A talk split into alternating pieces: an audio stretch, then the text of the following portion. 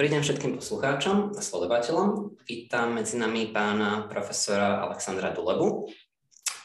Pán Duleba je mimo iné politológ, univerzitný pedagóg a analytik, pôsobiaci v Inštitúte politológie na Prešovskej univerzite. Orientuje sa na výskum zahraničnej politiky Slovenska a taktiež vnútornej a zahraničnej politiky štátov východnej Európy s dôrazom na ich vzťahy s Európskou úniou. Témou dnešného rozhovoru bude aktuálna situácia na Ukrajine a je možný vývoj do budúcna. Ešte raz dobrý deň a pekne vás vítam. Dobrý deň. Pán Duleba, e, začneme s takými najviac aktuálnymi témami, ktoré sú aktuálne ohľadom Mariupola. E, pred pár dňami sa ruským jednotkám, videli sme video, že to bolo aj za pomoci teda Čečencov, podarilo takmer úplne obsadiť Mariupol. Akým smerom očakávate ďalší postup? No, história Mariupolu je tu už vlastne respektíve blokády obklúčenia, to je už tuším od druhého týždňa tejto vojny. Áno, máte pravdu, že teraz v podstate už celé mesto je pod kontrolou Rusov s výnimkou uh, územia uh, podniku Azovstal, čo je obrovský metalurgický, z najväčších metalurgických podnikov v Ukrajine vôbec. No a tam je ten problém, že v podstate stále sa, teda pod sa nachádzajú katakomby, asi 24 kilometrov, ktoré stále kontrolujú teda uh, ukrajinské ozbrojené sily a sú tam aj civilisti, je tam niekoľko tisíc civilistov, je tam aj, sú tam aj nejaké deti stále ešte a tá situácia je skutočne už veľmi zlá, pretože potraviny, voda a proste iné veci, ktoré sú potrebné pre život, lieky, tak to sa už minulo. Takže skutočne sme svedkami také tragédie, pokiaľ sa nepodarí dosiahnuť nejakú dohodu a usiloval sa o to nedávno generálny tajomník OSN aj na rokovaniach priamo s prezidentom Putinom, aj prezident Turecka Erdogan, urobiť nejakú možnosť, aby tí ľudia proste tam odišli, aspoň tí civili, no tak proste budeme svedkami takého, ja neviem, ako to nazvať, proste vraždy možno v priamom prenose. Je to taký symbol vlastne celého toho, ale myslím si, že z hľadiska celkového vývoja, celkového vývoja tejto vojny, oveľa dôležitejšie je vlastne, ja tomu hovorím, že to už je štvrtá fáza tejto vojny, pochopiť logiku tej vojny a to, čo vlastne, čo, prečo štvrtá fáza. Niektorí hovoria, že stále ide o nejakú druhú fázu, ide vlastne nejakú bitku o bitku, teda o bitku o Donbass, ale podľa mňa toto už je štvrtá fáza vojny a to, ako dopadne tá bitka o Donbass, to vlastne rozdá karty, respektíve načrtne, aké budú ďalšie scenáre. Prvá fáza, aspoň ja to tak čítam, ten vývin, teda logiku vývinu tej vojny, prvá fáza to bol prvý týždeň.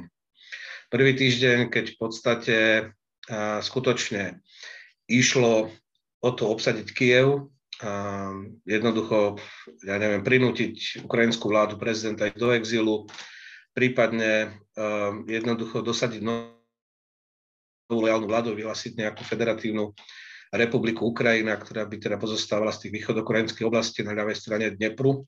To sa nepodarilo. Dneska už vlastne ukrajinské jednotky majú dokumenty, ktoré zverejnili, ktoré mali veliteľia ruských jednotiek, ktoré vlastne obsadzovali v tých prvých dňoch e, hlavne teda boli nasadení pri Kieve, tak vlastne tam mali obsadiť prvý deň letisko Hustomeli, to je vojenské letisko pri Kieve, druhý deň už mali obsadiť 8 tisíc vysadkárov na, e, s vrtulníkmi sa mali dopraviť na centrum Kieva a obsadiť vlastne vládnu štvrť, lebo v Ukrajine v podstate prezident, úrad prezidenta, úrad vlády, aj parlament sa nachádzajú vlastne blízko vedľa seba ak ste boli niekto niekedy v Kieve, tak je tam nedaleko je už uh, Lavra, uh, taký Pečerská Lavra, taký vlastne z 15. storočia pamätník vlastne kresťanskej kultúry a kresťanstva, ktoré bolo to proste na jej, na jej území vznikla Kievo Mohylánska akadémia, ktorá bola dlhé stáročia takou hlavnou univerzitou, dá sa povedať, v celej východnej Európe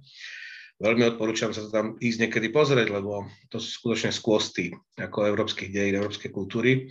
No, čiže toto mali obsadiť, ale nevyšlo. Potom, lebo viete, akože v podstate 200 tisíc vojakov nemôže okupovať 40 miliónov krajinu, preto ja som ešte 23. februára, tuším, keď sa ma pýtali, či si myslím, že to je reálne, ako že Rusi za autočas som povedal, že nie. A prečo nie? Lebo stačí si spomenúť na okupáciu Československa roku 1968, keď e, Československo 14 miliónov okupovalo 500 tisíc, viac ako 500 tisíc vojakov armád e, členských krajín Varšavskej zmluvy. No a, ale vtedy už bolo jasné, že je lojálna štátna správa, to znamená, že to bola komunistická strana, boli to lojálne štruktúry, tam išlo o to eliminovať prípadne vojenský odpor a to bolo trvalo 500 tisíc vojakov na 14 miliónov krajinu a predstava, že 200 tisíc vojakov môže okupovať 40 miliónov krajinu, proste to mi nejak ako neprichádzalo do úvahy, jedine, jedine Blitzkrieg. Ak by vyšiel Blitzkrieg, tak áno, potom by to bol teda úspech, cieľe by boli splnené. No ale Blitzkrieg e, nevyšiel a začala druhá fáza. Po prvom týždni začala druhá fáza, ktorá trvala zhruba do 25. marca. A prečo do 25. marca, keď predsa sa len Rusi pokúsili prelomiť ukrajinskú, pokúšali sa prelomiť ukrajinskú obranu, vlastne hore sa dostali až ku Kievu zo severu, zo západu, dostali sa až na juh vlastne pod Kiev, ale ďalej sa už nedostali.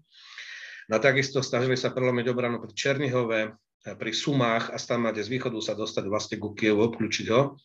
No ale to sa nepodarilo. A 25. marca preto uvádzam tento dátum, lebo prvý námestník teda prvý, prvý námestník šéfa ozbrojených Slovenskej federácie, generál Rúskoj, okrem iného takisto Ukrajinec, narodil sa v Mikolájeve, ktorý sa nepodarilo Rusom dobiť ten vyhlásil ako prvýkrát e, ruský generál vyhlásil niečo iné, než vyhlásil, vyhlásoval Putin od začiatku vojny. To bolo proste, samotný ten fakt je precedentom pre správne pochopenie, čo sa tam asi deje. Jednoducho on povedal, že sa musia stiahnuť zo severných oblastí, že jednoducho nemajú dosť síl na to, aby dobili Kiev, aby dobili Charkov, aby dobili Sumy, Černigov. No a v podstate začala tretia fáza stiahovania sa vlastne odsun Rusov zo severných oblastí východnej Ukrajiny. Odišli do Bieloruska, do Ruska. No a preskupovanie, bola to taká medzifáza, keď trošičku tie boje sa utlmili a Rusi sa sústredili na to, na ten plán B. Plán A nevyšiel a plán B bolo a je stále teraz, a teraz sme svedkami kulminácie snahy o naplnenie tohto plánu B, je to, čo povedal Putin, keď ešte pred vojnou eh, priznal nezávislosť tých tzv. Eh, ľudových republik Donetsk, Doneckej a Luganskej. No ale povedal, keď bola, ktorý sa pýtal nejaký novinár, a myslím, že ešte ten istý deň, keď to vyhlásil, a to bol zástupca, myslím, že eh, z ministerstva zahraničnej veci Ruskej federácie, že v akých hraniciach ich uznávate. No tak ten zástupca ministerstva zahraničnej veci povedal, že uznáme ich v tých hraniciach, ktoré majú. To znamená tie, ktoré okupovali a teda kontrolovali, ešte vtedy to bola jedna tretina zhruba tých oblastí, obidvoch, na to, toto osobne Putin opravil a dal vyhlásenie, že to sú ústavné hranice, sú administratívne hranice, ktoré mali v rámci Ukrajiny tie oblasti. No a čiže toto je plán B, kde v podstate, ak sa Rusom podarí ho naplniť, tak jednoducho bude môcť Putin povedať doma, že áno, tak vyhrali sme, naše ciele boli proste akože splnené, zničili sme vojenskú infraštruktúru Ukrajiny a tak ďalej a tak ďalej, nezávislé republiky, rozšírené, kontrolujeme to južné, teda pobrežie Azovského mora, koridor pozemský až na Krym. A toto vydať ako za kvázi nejaké, nejaké víťazstvo. No a teraz je fáza 4 už, 12. deň, keď sa Rusi o to pokúšajú, to reálne naplniť. Predvčerom sa objavili správy, že osobne šéf ozbrojených síl Ruskej federácie, teda generálneho štábu, generál Gerasimov, eh, sa vlastne je fyzicky sa nachádza v oblasti Izumu, kde má vlastne riadiť celú tú operáciu a ide o čo? Ide o to, že zo severu, čiže vlastne Rusi stále dobíjajú Charkov, na Černihov, Sumy, Kiev, Žitomír, to, čo bolo z počiatku, to rezignovali hore, ale stále ešte dobíjajú Charkov a snažia sa pod Charkovom prelomiť ukrajinskú obranu i smerom dole k Záporožiu a to isté urobiť smerom od Mariupolu hore a dostať do odklúčenia 70 tisícovú teda 70 tisícové zhruba e, také, také jadro možno reálne ukrajinskej armády, pretože to stále drží tú líniu, ktorú Ukrajinci vybudovali za 8 rokov od trvania tohto konfliktu, lebo od roku 2014, keď tam boli vyhlásené tie separatistické republiky, tak vlastne v tej zóne toho rozhraničenia Ukrajinci vybudovali 8 línií obrany. No v podstate priamým útokom a od začiatku vojny, a dnes už je 65. deň vojny, Rusom sa nepodarilo túto líniu de facto prelomiť iba úplne dole pri Mariupole a takisto pri Volnovache. Hej. To sú jediné vlastne ich také úspechy pri prelomení tejto línie, ale ďaleko sa nedostali. Čiže Rusi chcú obklúčiť, jedine ak zničia túto 70 tisícovú tú, tú jednotku alebo to zoskupenie ukrajinskej armády, tak potom dobijú tie administratívne hranice. Čiže naplňa ten plán B. Čiže toto je tá bitka o Donbass, ktoré sme svedkami. Ale zaujímavé je, že zatiaľ, teda už je to 12. deň, čo to beží, reálne teda, keď sa začali tieto útoky, to znamená, stále pokračujú tie raketové obstrely, teda kde, si, kde Rusi teda považujú za vhodné zautočiť, čiže na západnú Ukrajinu, na železničné uzly a tak ďalej ale nedarí sa im nejak význam. Pri Izume áno, posledné tri dní tam e, je vidno, že proste sa im darí viac, ale zase začali strácať pri Charkove, ako tam zase Ukrajinci. Čiže je to taká, ale to sú, viete, to je obsadenie nejakej dediny. Hej, tam sa to už meria na tom, že či obsadíme nejakú dedinu a tých dedín je tam proste ešte veľmi veľa. No a čiže teraz táto bitka o Donbass, hej, ktorá všetci aj vojenskí experti považujú za možno najväčšiu nejakú bitku s nasadením akože ťažkej techniky od konca druhej svetovej vojny ako v Európe vôbec. Ale tie čísla sú také zvláštne, pretože znovu podľa informácií, ktoré sú k dispozícii a na mysli nielen ukrajinské zdroje, ale povedzme britské ministerstvo obrany pravidelne dáva takéto briefingy, oni sledujú tú situáciu, Američania, Pentagon dáva také analýzy, že vlastne aký, koľko akých jednotiek tam je, no tak Rusi momentálne majú nasadených na Donbase 86 eh, tých bojových taktických skupín. Na začiatku vojny ich mali cez 100, ale zhruba tie straty sú také, že už v tej druhej fáze vojny, keď ešte stále sa snažili o dobitie Kieva, prišli zhruba o tretinu toho, čo nasadili. A teraz mám na mysli teda živ, živú silu, ale aj techniku. Zbytky, čo sa stiahli od Kieva, to presunuli tam, ale stále tam majú 86. No a treba si uvedomiť, že v podstate tá bojovo-taktická skupina to je kombinácia vlastne všetkých prostriedkov, ktoré potrebujete na útok. To znamená, že zhruba ide o tisíc vojakov v jednej takejto skupine, plus nejaký počet tankov, raketové systémy, plus e, letectvo majú k dispozícii. Čiže to sú také bojové jednotky útočné formácie. Čiže ak ich tam 86, tak tam je možno nejakých cez 80 tisíc vojakov, možno 90 tisíc. Čiže nie je to až taká prevaha, ako tých 70 tisíc Ukrajincov, ktorí proste držia ako tú obrannú líniu. Pretože pri takýchto útokoch treba mať skutočne veľkú prevahu, aspoň jednak trom, jednak štyrom a čím väčšia, tým lepšia. Nevyzerá to zatiaľ na takú nejakú jednoznačnú prevahu. No a tuto je ten, tá otázka, že kde teda tá ruská armáda je ako tá veľká ruská armáda, veď e, oficiálne čítame štatistiky, počty zbraní, vojakov v službe, tak e, je takmer 900 tisíc. No ale problém je, že vlastne reálne nasaditeľných je 300 tisíc. Z tých už 200 tisíc vlastne bolo nasadených na začiatku tejto vojny. No a teraz samozrejme posťahovali ďalšie možné rezervy, čiže tam je ten problém, ktorý uvidíme, že či Putin prekročí alebo neprekročí, pretože oni stále sa tvária, že to je nejaká trestná výprava, nejaká špeciálna vojenská operácia, čiže to nie je vojna, nie je vyhlásená mobilizácia. Takže oni reálne môžu teraz, ak nevyhlásia mobilizáciu a nebudú povolávať do zbrania vlastne rezervy, ktoré majú Rusi, tak jednoducho a budú stále to chcieť vyriešiť ako s tými, ja neviem, do 300 tisíc vojakov, vojakov, ktorých posťahovali z všetkých možných iných ako oblasti zo Sýrie a ja neviem, z Kaukazu, zo Strednej Ázie a podobne, no tak oni nezískajú takú drvivú prevahu, aby to jednoznačne proste tú ukrajinskú stranu prevalcovali.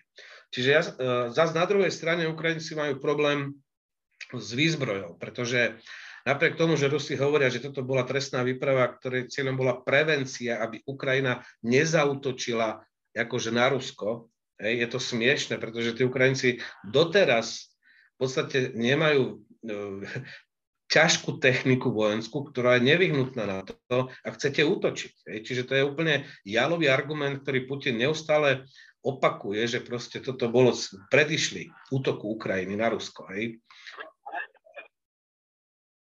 Schopná zahájiť nejakú protiofenzívu niekedy, buď teraz alebo v najbližšej dobe, že tá... Momentálne si myslím, že nie, ani nie v najbližšej dobe, pretože v podstate na to nemá e, výzbroj. Samozrejme, teraz sme boli svetkami nedávno stretnutia ministrov obrán 40 krajín, ktoré sa rozhodli, že teda budú dodávať, že začnú dodávať na Ukrajinu ťažkú výzbroj. Polsko dodalo cez 200 tankov, Česi dodali tanky, modernizované T-72.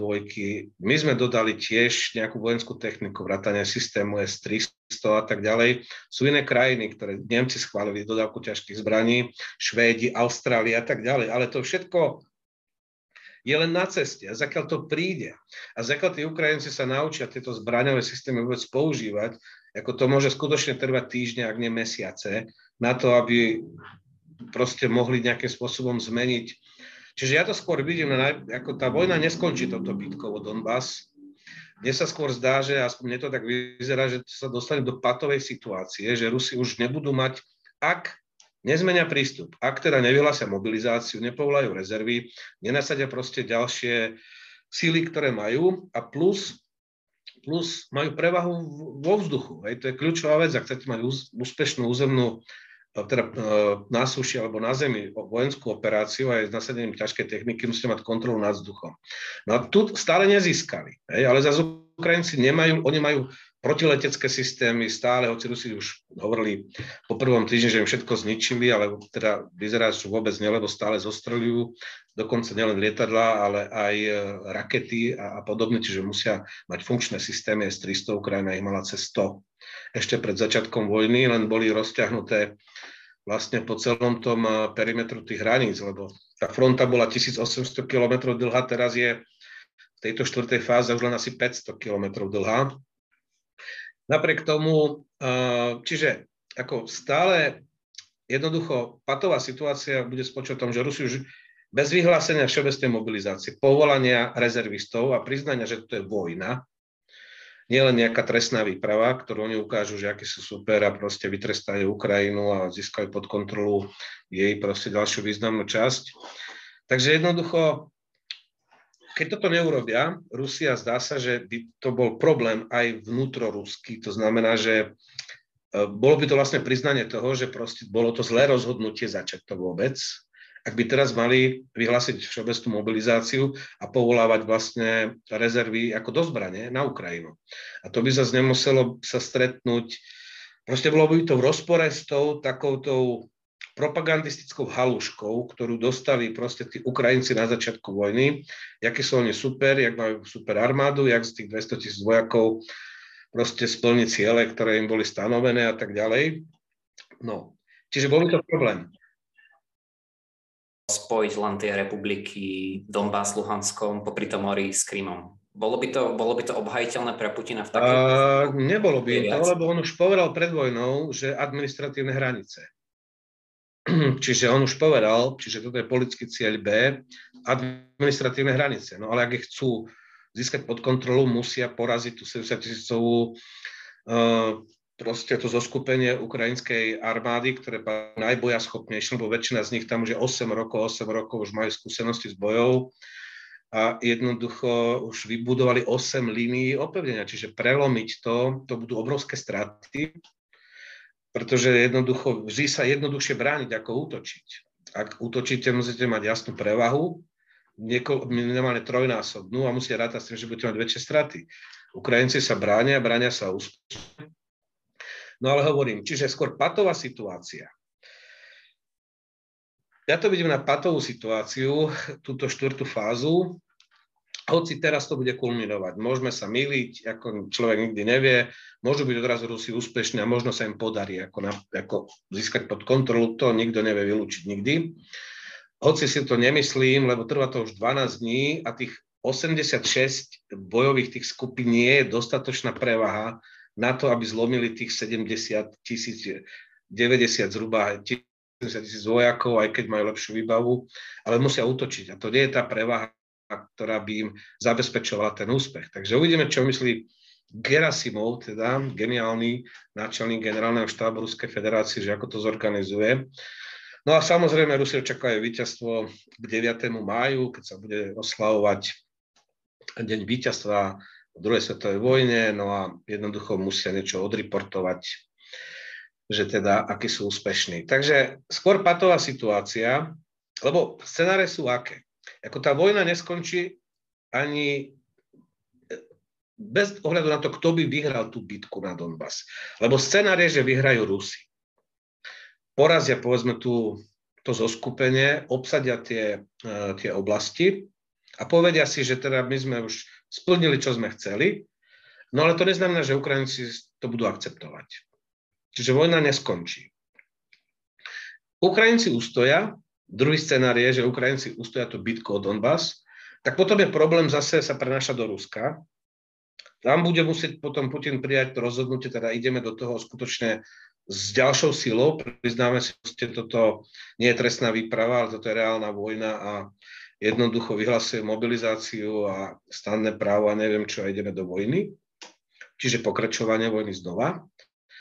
Alebo pad, ani jedno, ani druhý, čo znamená takisto, neznamená ukončenie vojny. Takže bohužiaľ a plus Ukrajinci, a plus Ukrajinci sa nemajú kam ponáhľať. Samozrejme, že platia cenu, pretože Rusi útočia na civilistov. Ako trpia ľudia, zomierajú. Ale jednoducho na Rusko ešte poriadne nedoliahli sankcie. A vlastne dopad tých sankcií, taký tvrdší dopad tých sankcií bude až niekedy jún a leto. Z dvoch dôvodov. Prvý dôvod je to, ako funguje biznis logistikou. Ono vlastne, keď e, fungujú dlhodobé nejaké obchodné vzťahy, proste peniaze sa prevádzajú z banky do banky, tak tie logistické firmy jednoducho dopredu naplňujú tie sklady, ktoré majú minimálne na 3 mesiace, niektoré aj na dlhšie.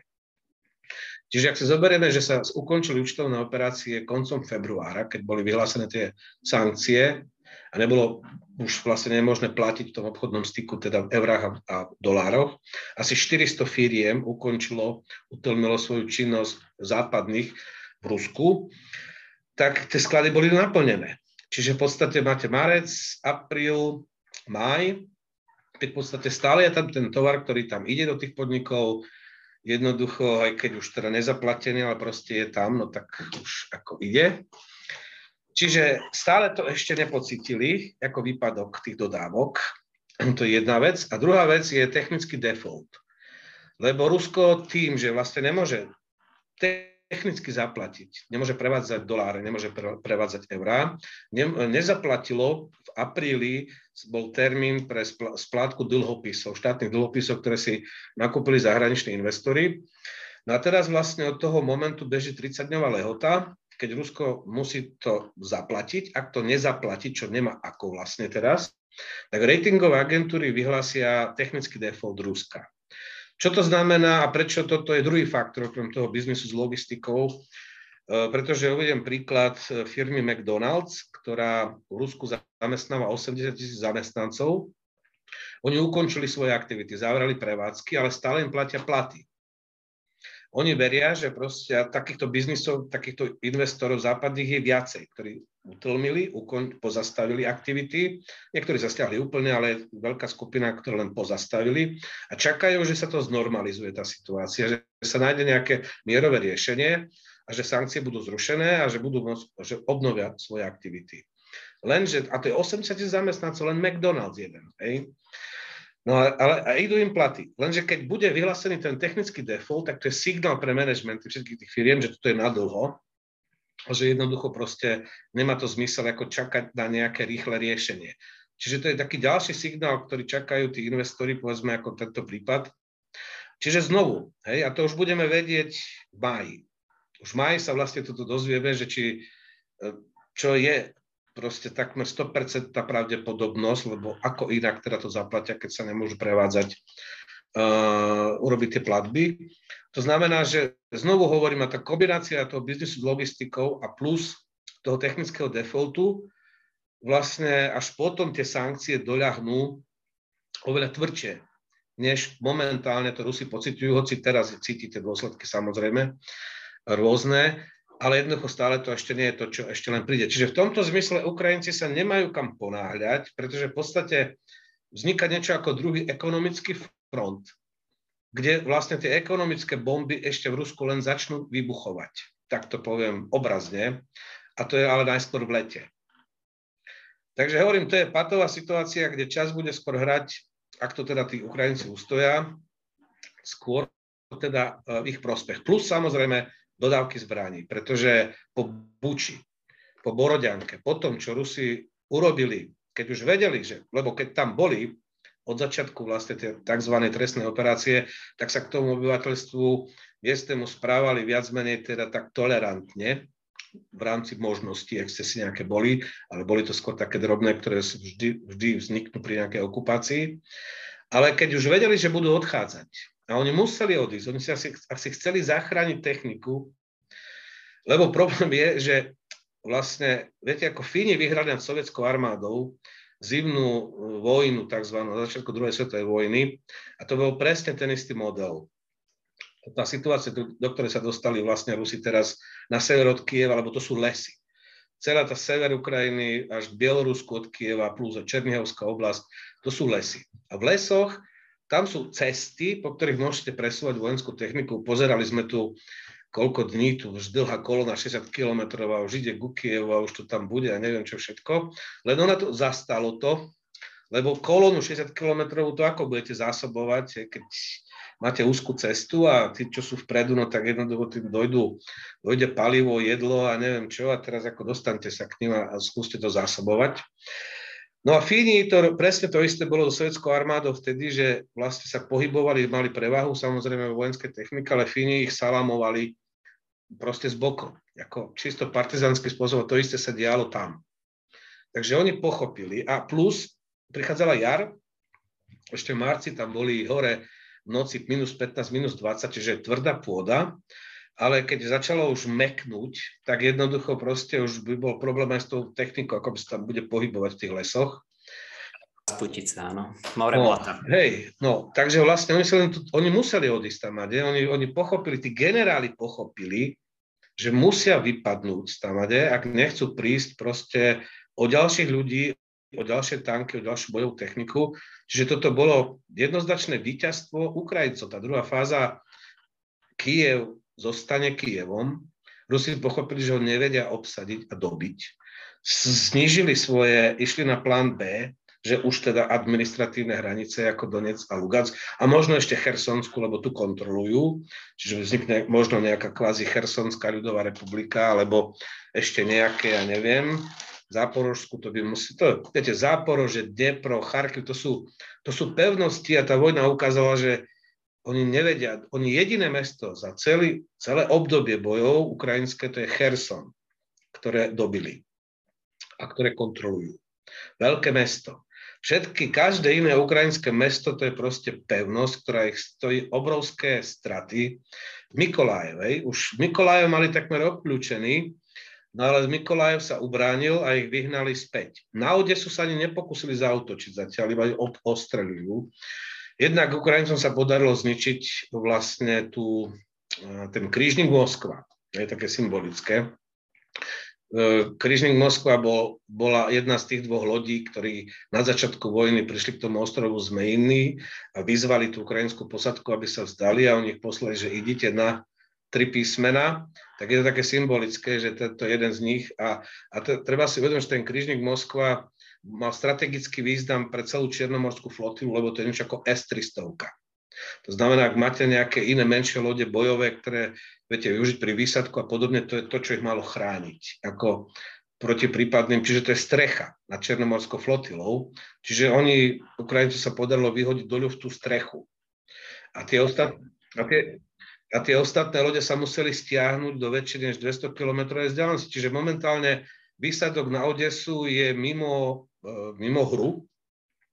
Oni sa pokusili vlastne cez Kherson dobiť Mikolajev, z Mikolajeva z Podnesterska, potom zo severu ísť dole na Odesu po zemi, lebo po mori jednoducho nielen to, že vyhodili ten krič, že stratili strechu nad Černomorskou flotilou, obrazne povedané, ale ešte Ukrajinci zaminovali ako celú. Voda je tam, za, pobreže je zaminované, tam sa vysadí, to je čist, čistá samovražda. Aj. Takže sa to snažia proste, snažili takto obísť ako z hora, ale práve hovorím z rodného mesta Mikolajeva, čo je rodné mesto toho prvého námestníka vlastne Gerasimova, generál Rudskoj, tak ako e, museli odísť proste tam. Čiže hovorím, e, a plus ešte ak aj pozeráme na tú mapu, sa pozriete, že čo kontrolujú Rusi, oni kontrolujú pobreže Azovského mora. Áno, dostali sa k Dnepru, áno, otvorili si Dneper a dodávky vody na Krym. To je tiež bol jedna z kľúčových vecí, ktoré chceli riešiť ako dlhodobo, fajn. No ale keď si zoberiete, vlastne Azovské more je uzavreté more, lebo to aj tak de facto kontrolujú Rusi, tam je ten Kerčenský prieliv, kde je ten most, kde Rusi to vedia proste uzavrieť úplne. Ale zase Čierne more, celé pobrežie pri Odese, to je, tam sú ďalšie prístavy, ako Južný, Ilíčevsk, ako samotnej Odese je veľký teda akože prístav, čiže to by neznamenalo, že Ukrajinci stratia prístup k Černému moru. Ak by to teda takto malo akože nejak skončiť. Hoci si nemyslím, že to takto, takto, takto skončí. Prečo? Lebo potom, čo sa stalo, znovu sa vráti k Buči, Borodianke a tam, toto zlomilo nejaký prístup aj západných krajín k tomu, lebo dovtedy sme furt hovorili, že teda dodávame javeliny, dodávame proste protitankové tie stingery, protiletecké strely a tak ďalej, čo Ukrajinci úspešne aj využívali v tej druhej fáze vojny. Ale to, jak sa oni stiahli ten, tre, počas tej tretej fázy a keď vedeli, že odchádzajú, tak začali skutočne sa dopustili akože vojnových zločinov. Ja som mal možnosť prevádzať pána premiéra, boli sme sa pozrieť aj Buči, v apríli. To sú masové hroby a teraz objavujú ďalšie jednoducho, masové hroby. Rozumiete, že alebo no proste zverstva, nebudem ich tu rozoberať. Ako tuto, toto zlomilo dosť aj tú verejnú mienku a myslím si, že aj prístup západných krajín, lebo vtedy jednoducho padli tie prvé rozhodnutia. Ja som pre Česká republika že teda sme pripravení dodať tie modernizované tanky T-72, niekoľko desiatok.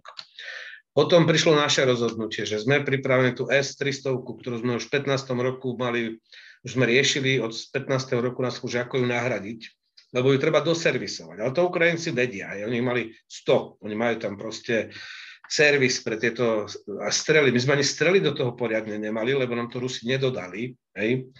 No takže by sme sa zbavili s prepačením veci, ktorú by sme museli tak, tak akože už sme nevedeli poriadne využívať, tak miesto toho tu máme tie patrioty, Ukrajinci si to vedia opraviť, vedia to proste používať. Čiže to bol taký zlom. Česko a Slovensko v tomto boli skutočne takými prvými. Potom prišlo rozhodnutie Polska, dneska už teda už je známe, že to je cez 200 tankov Polsko dodalo akože Ukrajine.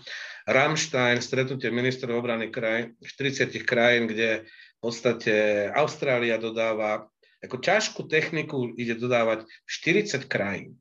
Jasné, že to bude cítiť potom už aj v to, až teraz sa ide.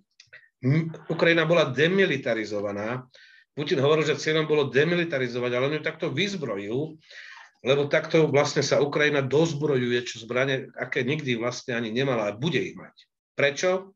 Pretože prípadný úspech Ruska zvýšiť cenu európskej bezpečnosti niekoľkonásobne.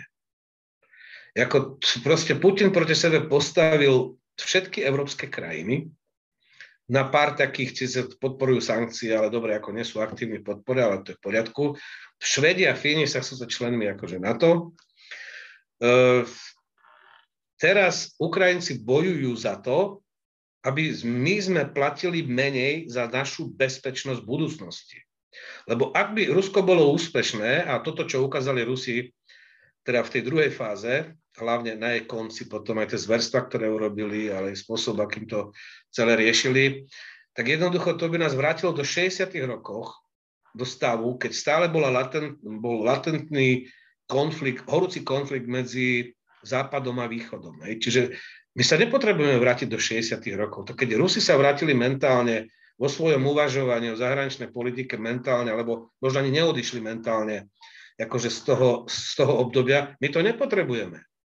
Máme nejaké iné priority, ktoré proste považujeme za niečo, čo potrebujeme riešiť, potrebujeme riešiť ja neviem, klimatické hm, zmeny klímy, chceme proste mať lepšie služby, lepšie inštitúcie, chceme normálne žiť v normálnych krajinách a my teraz ako nejaký s prepačením idiot, ktorý sa rozhodne, že sám ne, neodišiel zo 60. rokov mentálne, že on použije proste vojenskú silu na to, aby presadil svoju predstavu, ako Hitler hovoril o Československu, že to je umelá krajina, umelý štát, ktorý čaká na pokrajanie hej, a súdety súčasť nemeckého sveta, tak Hitler hovorí, že, teda, prepačte, Putler hovorí, že teraz ako Ukrajina je umelý štát a juhovýchodná Ukrajina je súčasť ruského sveta, veď to je, kde sme to? Mene čoho? Akože akej budúcnosti? Čiže teraz ide o tú budúcnosť. Preto ten Rammstein a preto sa táto, tento konflikt dostáva do novej fázy, kde 40 krajín bude dodávať Ukrajine ťažkú vojenskú techniku.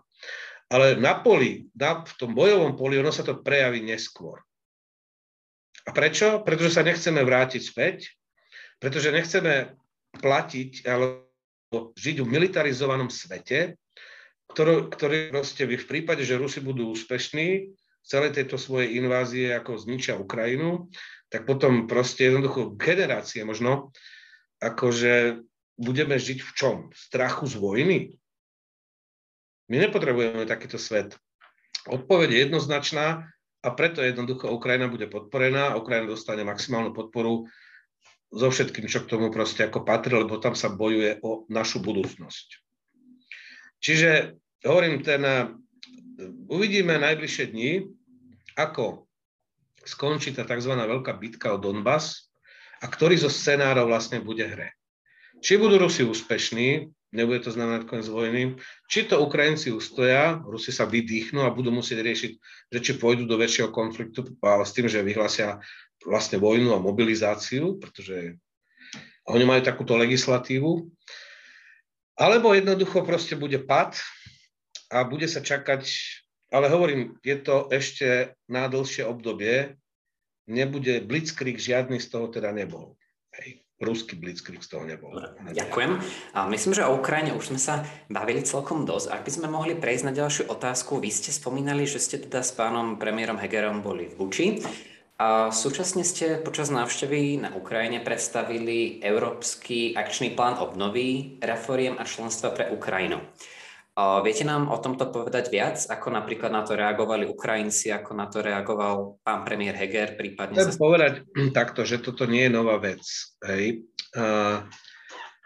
V maji, vlastne keď ma ešte oslovoval pán predseda vlády, aby som najskôr neformálne s párkrát stretli, on sa pýtal na Ukrajinu, vlastne ako to vidím, tým vzťahom sa venujem od roku 93, čiže mám o tom celkom to dobre zmapované, akože čo sa tých našich vzťahov udialo a agendu, akú agendu sme riešili. No ja som presvedčený o tom, že jednoducho my potrebujeme mať za suseda stabilnú krajinu, ktorá bude súčasťou toho istého medzinárodného režimu ako Slovenská republika, bude proste, budú robiť reformy, stabilné inštitúcie a my budeme z toho bohatnúť. Ja úplne zišným spôsobom my budeme bohatnúť z bohatej Ukrajiny. Čiže keď my vieme pomôcť, ako Ukrajinu urobiť stabilnú, bezpečnú európsku. A cesta je európska integrácia. Ukrajinci za posledných 20 rokov robili dve revolúcie, aby sa proste e, zmenili ten postsovietský marazmus, zbavili sa toho dedičstva a chcú sa stať súčasťou Európskej únie. No keď to oni chcú a je to v našom záujme, no tak prečo by sme nemali na tom systematicky robiť, aj keby to malo trvať desiatky rokov. To nikto nevie. Ale je to záujem Slovenskej republiky. Vieme ho pomenovať, tak na ňom proste robme. Ja som povedal aj pánovi predsedovi vlády, keď som vtedy, on ma zobral na tú návštevu ešte v maji minulého roku, na prvú oficiálnu, keď mal stretnutia, sme sa vrátili, že teda aby som niečo pripravil, aby som vypracoval nejaký plán na, na to, ako by sme mali tak upgradenúť, použijem také slovenské slovo, tie slovensko-ukrajinské vzťahy. Ja som urobil také tri balíky, návrh troch balíkov, taký plán. Lebo to hovorím preto, aby bolo jasné, že to sú korene tohoto, čo už prišlo po tejto vojne. Prvá vec, my sme dohodli s ukrajinskou vládou 8 sektorových oblastí, kde my máme kapacitu, Slovenská republika im pomôcť pri implementácii asociačnej dohody. Čiže podporiť európsky integračný proces znamená podporiť reformy v Ukrajine a ich približiť plnenie asociačnej dohody. my sme začali vláda 12. januára, ktokoľvek pozera tú diskusiu, si môže pozrieť na archív zasadnutí úradu, e, teda vlády Slovenskej republiky. 12. januára bolo prijaté uznesenie číslo 17 2022, ktoré tam nájdete to, čo som vypracoval ako ten návrh, tam sú aj úlohy pre ministerstvo, aj rozpis úloh. Z našej strany to bolo zapojených 15 inštitúcií. No a keď to e, predseda vlády v novembri, bolo rokovanie predseda vlády v Úžhorode, so Šmihaľom sa stretli vlastne už tretíkrát vtedy. A vtedy vlastne e, náš predseda mu ponúkol, že ideme s vami spolupracovať, pomôžeme vám v Európskom integračnom procese, budeme, zreformujeme činnosť medzivládnych komisí, máme štyri medzivládne komisie, ktoré proste neboli funkčné, tak sme navrhli, ako to urobiť, aby to fungovalo lepšie. A cezhraničná spolupráca, chceli sme vytvoriť EZUS na spoločnej hranici, to je územnej spolupráce, čo je nová právna forma, ktorá by umožnila, máme bilaterálnu zmluvu o cezhraničnej spolupráci, vlády by to podporili, regióny by z toho profitovali a mohli by čerpať zdroje z fondov, lebo už nehovorím o tých národných, tých vertikálnych eurofondoch, čo máme, ale nad rámec štátneho rozpočtu Slovenska, nad rámec štátneho rozpočtu Ukrajiny, nad rámec našich eurofondov, nad rámec ukrajinských, nové, nový zdroj do rozvoja regionálneho rozvoja. Čiže toto sme mali pripravené, to bol 12. január ako tohto roku. Začali, prvá úloha bola dať dohromady tých 8 sektorových dohôd, to som koordinoval za našu stranu. No do konca februára sme to mali akože odovzdať. Už dohody boli vyjednané, 20 ukrajinských týchto úradov, 15 našich, 8 sektorových dohôd. No len proste 24. február nám úplne urobil takto akože škrcec rozpočet.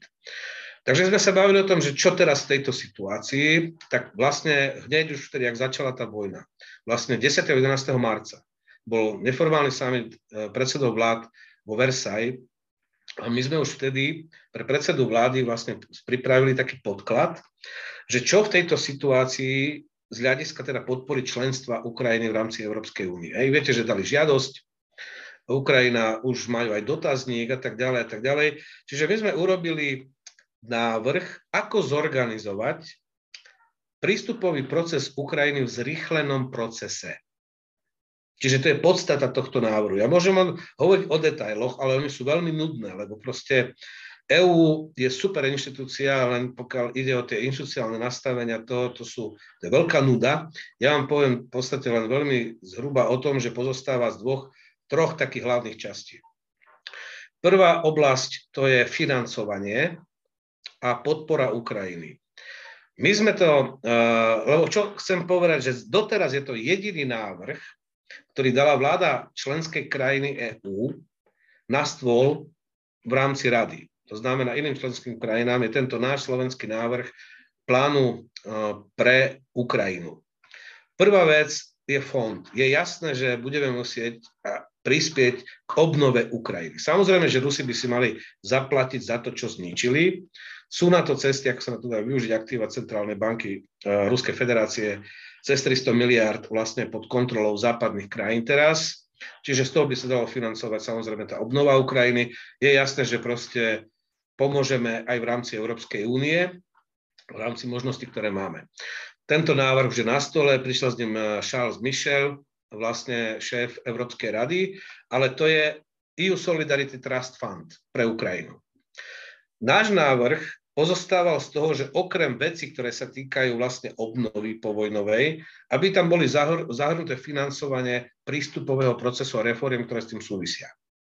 Čiže nám ide o kombináciu nielen vonkajšej pomoci Ukrajine, to čo vlastne navrhol no, ako šéf Európskej rady, ale aby tam bola kombinácia tej vonkajšej pomoci a prístupového procesu, lebo to sú osobitné legislatívne vlastne nástroje, kde e, na základe ktorých EU vie čerpať zdroje z vlastného rozpočtu, ktorý, ktorý má schválený. Čiže toto tam v Michelovom návrhu napríklad nie je. Polská vláda prišla takisto s návrhom strategickej pomoci, plán strategickej pomoci Ukrajine, ale tiež majú na mysli hlavne pomoc pri likvidite štátneho rozpočtu v čase vojny a tiež povojnovú obnovu. Hej. Náš plán od týchto dvoch v tej prvej časti sa líšil v tom, že by sme tam zahrnuli ešte aj ten reformy na, na prístupový proces. Ale ďalej už sme išli len my. už ani Michel, ani ten návrh polskej vlády nešiel. My sme navrhli spôsob, ako zorganizovať inštitucionálne. Uh, vlastne my sme vymysleli koncept kandidátskeho štatútu plus.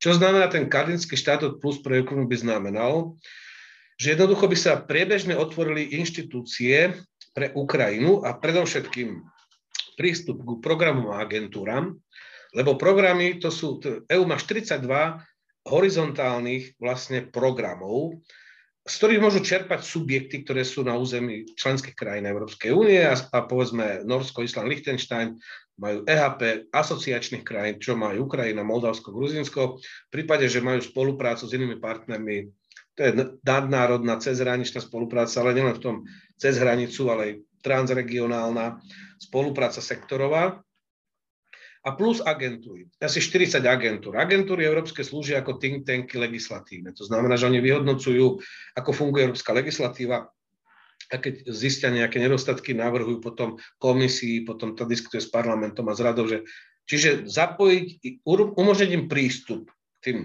komunitárnym programom už počas prístupového procesu. Bol by to ďalší zdroj vlastne financovania, ale podmienených spoluprácou s európskymi partnermi a na mimovládnej úrovni, čiže biznis, univerzity a proste iní aktéry, obce, mesta a tak ďalej. To je, to je kľúčová vec, takisto integračná.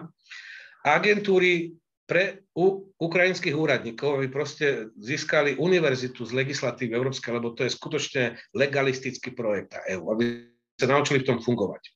To je prvá vec. Ďalej navrhli sme to, aby Ukrajinci získali možnosť, alebo zástupcovia ukrajinských, teda občanskej spoločnosti, biznisu, mali štatút pozorovateľa v ECOSOKu, to je Európsky hospodársky sociálny výbor, kde sú teda zamestnávateľia, odbory, iné mimovládne organizácie a takisto výbor regionov.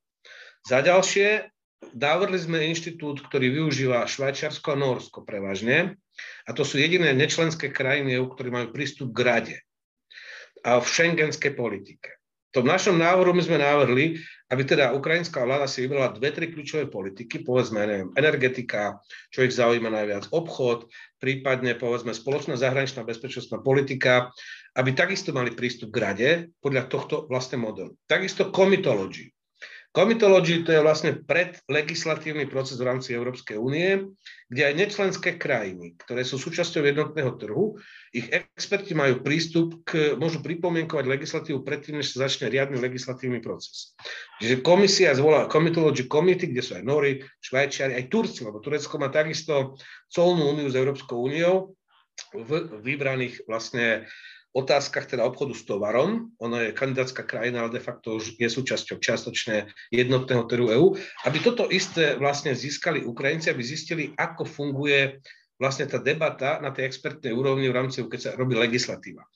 Čiže to je taký balíček vlastne toho kandidátskeho štatútu plus. Plus, čo je dôležité, čo sme tam navrhli, čo by, ktorý by pomohol socializovať tú Ukrajinu s inštitúciami Európskej únie, jedna. Ďalšia vec kľúčová je, využili sme slovenský model. My sme takisto za tri roky, v roku 2000-2003, dohnali Českú republiku, Maďarsko a Polsko v prístupovom procese. Prečo?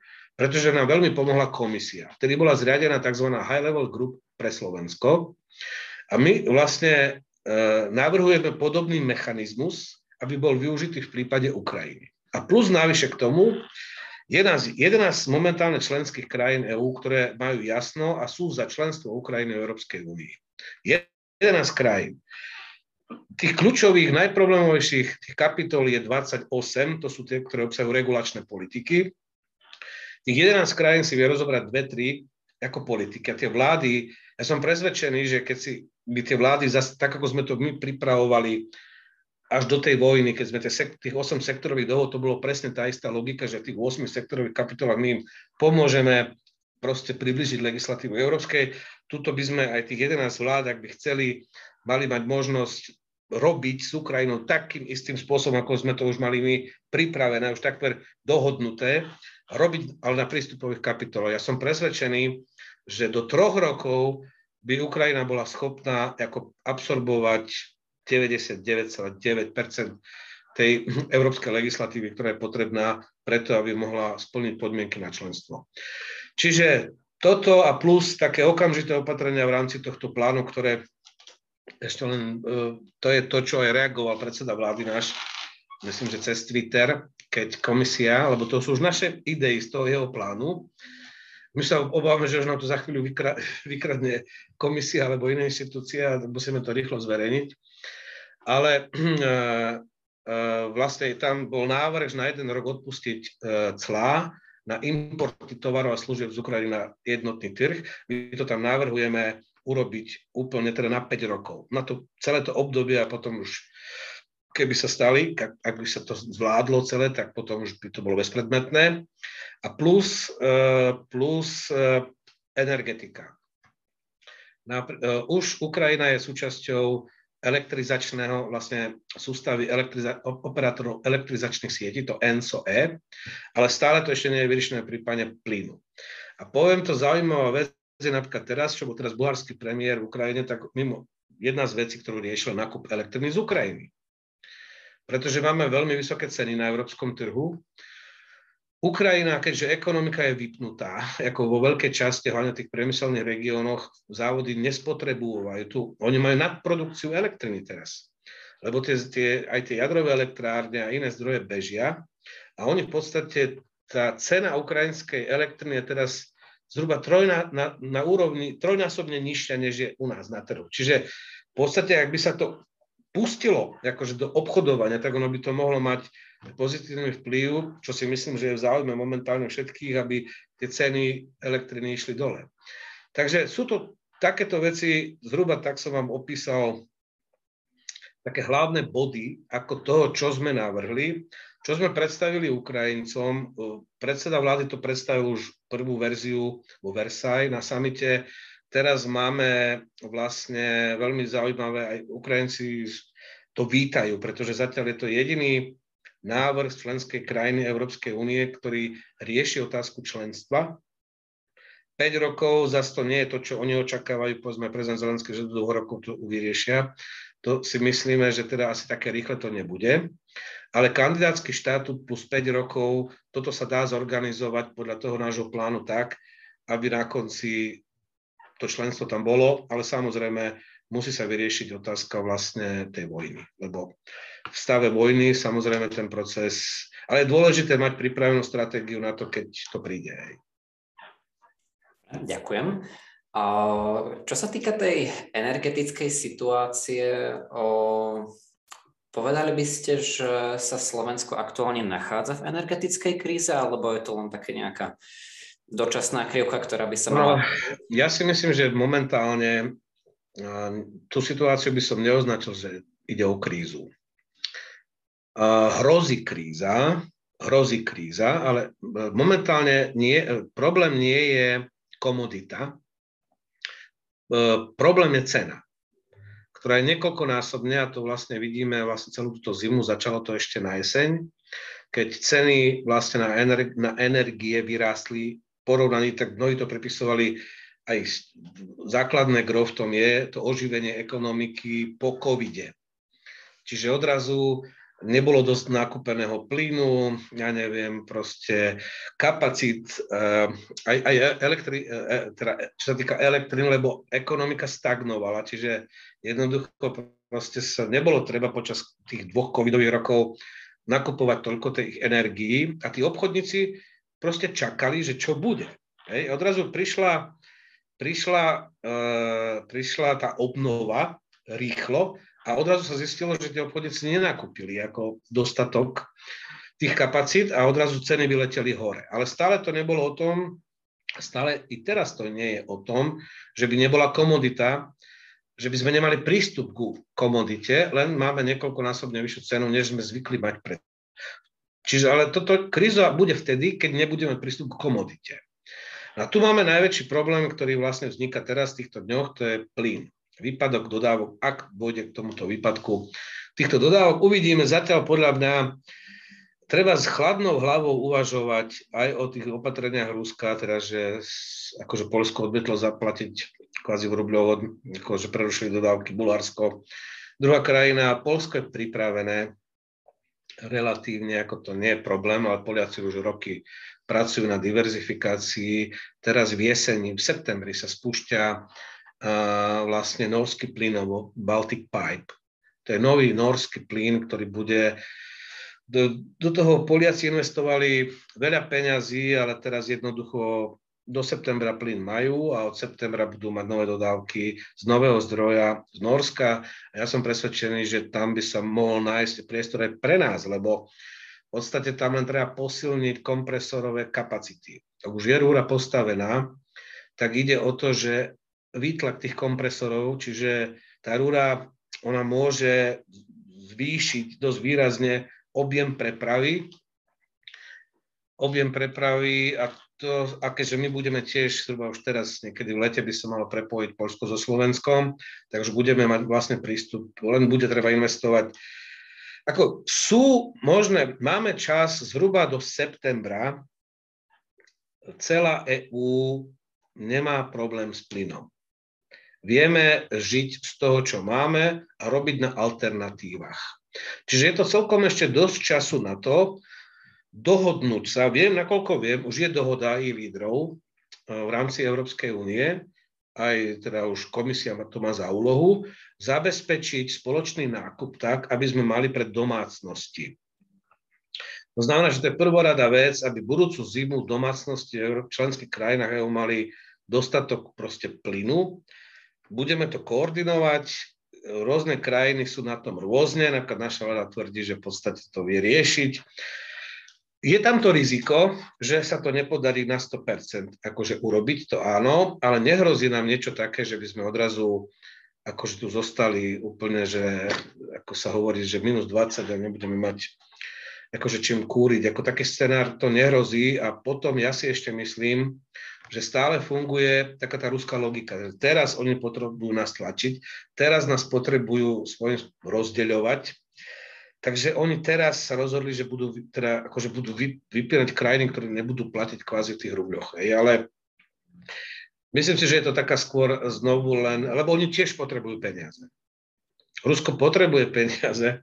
To je to, čo Ukrajinci hovoria, aj, že vy im platíte za ropu a plyn a vy vlastne financujete proste túto vojnu, lebo to sú, po tom, čo boli uvalené sankcie v podstate na drvivú časť tej ruskej ekonomiky, tak toto sú posledné komodity, ktoré zostali mimo sankcií. No a v podstate Rusko jednoducho, to sú hlavné príjmy teraz. Hej. 43 miliard sme zaplatili Rusom, ak hovoríme o členských krajinách EÚ od začiatku vojenskej invázie na Ukrajinu 28. februára, tužím, že to bolo po koniec minulého týždňa, 43 miliard sme zaplatili za ropu, zemný plyn. No a to sú proste príjmy, ktoré sú pre Rusko kľúčové. Čiže ak Rusi sa budú chcieť odstrihnúť sami, OK, dobre, v podstate len urýchlia proces, lebo sme dohodu v rámci teda EU už máme, že budeme znižovať tú, tú, tú závislosť postupne. Teraz je kľúčové prijať opatrenia a máme na to vlastne ešte jar, leto, až do začiatku vykonacieho obdobia v Európe, tuto v našich, našom podnebí, toto začína ten október, aby sme tu mali minimálne dostatok plynu, spoločného plynu, pre európske domácnosti. Samozrejme, veľká otázka je, čo firmy, niektoré, ktoré sú závislé doslova, že na veľkých objemoch, ako my máme Duslo Šaľa, ktoré ročne spotrebuje takmer pol miliardy, pol miliardy kubikov zemného plynu, teda, že vláda bude riešiť, pomáhať ako takýmto firmám e, proste navyše k tomu, čo vlastne ich e, nejaký podnikateľský plán, ale každá firma musí rátať s nejakými rizikami, hoci samozrejme málo kto rátal s tým, že proste Rusi začnú vojnu, ako to skutočne asi málo kto, uh, málo kto s tým rátal. Možno po Balti, možno Poliaci, ale my určite teda nie. No, ale hovorím, nie sme, nie sme, kríze nie sme, zatiaľ máme problém s vysokými cenami a máme teraz dosť času na to, aby sa prijali opatrenia také, aby sme tu ďalšiu zimu zvládli. No a po, my potrebujeme posilniť kompresorové stanice už na tých existujúcich plynovodoch, hlavne na nových zdrojoch, ako ten Baltic Pipe, čo pôjde cez Polsko. My potrebujeme rozšíriť kapacity LNG terminálov. Niektoré sa dajú urobiť, e, povedzme tie, ktoré už fungujú, to rozšírenie sa tam dá technicky nejaké urobiť, e, teda pomerne rýchlo. Nové terminály vybudovať to, to rýchle nebude, to bude niekoľko rokov, 2-3 roky. Ale my hlavne ešte potrebujeme prepojiť Španielsko s Nemeckom, lebo až Španieli majú výborne vystávané práve tie LNG terminály, čiže oni by tam vedeli prijímať oveľa viac plynu než v iných častiach, Nemci stávajú, ale Španieli to majú vystávané oni majú potrubný plyn z Alžírska, čo je tiež zaujímavý zdroj, dal by sa ešte navýšiť, ale hlavne by sa dali využívať pre nás, čo budeme odchádzať od ruského plynu, tie kapacity LNG terminálov v Španielsku, ale tam chýba to prepojenie Španielsko, Francúzsko a potom ďalej k nám, teda do, do Nemecka, potom sem. Čiže to sú veci, ktoré uh, sa dajú riešiť a dajú sa samozrejme riešiť tak, že budeme znižovať spotrebu plynu, veď chceme mať, máme nejaké klimatické ciele, chceme využívať viac biomasu, ja neviem, možno proste vodík, napríklad aj na vykurovanie sú už na to projekty a podobne. Myslím, že toto nás popchne k tomu, aby sme pokračovali v tej zelenej tranzícii a aby sa proste možno zvyšilo financovanie do tých vecí, ktoré vedia nahradiť plyn. Európa nie je až tak závislá na ruskom plyne, ako sa myslelo, že máme alternatívne zdroje. Treba síce vybudovať infraštruktúru, ale sú tam tie ďalšie zdroje, ktoré sú použiteľné. No? Pozrite sa, ja vám poviem takto, že toto, keď sa pozriete na graf, že 40% podiel ruského trhu na plynu, OK, vám hovorím, že do septembra všetky členské krajiny Európskej únie majú plynu dosť, niektoré majú aj viac. Hej. My máme najväčší problém, tí, ktorí sme najviac odoberali, ale do septembra ho máme. Hej. A teraz máme spoločnú dohodu v rámci EÚ, že ideme riešiť tie problémové krajiny a v prvom rade vyriešime domácnosti. Tak, aby sa stalo to, čo sa stalo na, pred minulou zimou, že boli prázdne zásobníky aj kvôli tomu, že Rusovia ich nenaplňali a zrejme to robili aj cieľa vedomo, že si ich proste naplníme. Máme na to čas do septembra aby sme pokryli domácnosti a podľa možnosti pomohli povedzme aj tým e, firmám, ktoré skutočne akože závisia akože od, od toho plynu, je, kde on je súčasťou technologických procesov a nevedia vyrábať povedzme ako duslošľaté umelé hnojiva a, a takéto veci.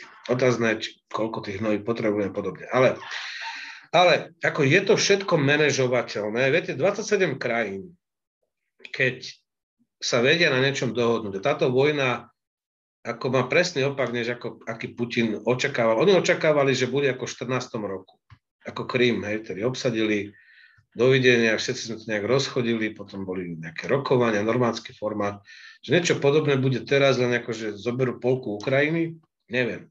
Mali takú predstavu, že to rozchodíme, budeme s tým súhlasiť a odrazu z, oni nás vlastne spojili EÚ nikdy ešte tak rýchlo nerobila rozhodnutia, takéto strategické rozhodnutia, ako robí od začiatku tejto vojny. To, čo trvalo predtým roky, mesiace, tak teraz to máme týždne a povedzme tie sankcie hej, a dni. Takže vieme, čomu čelíme a máme čas.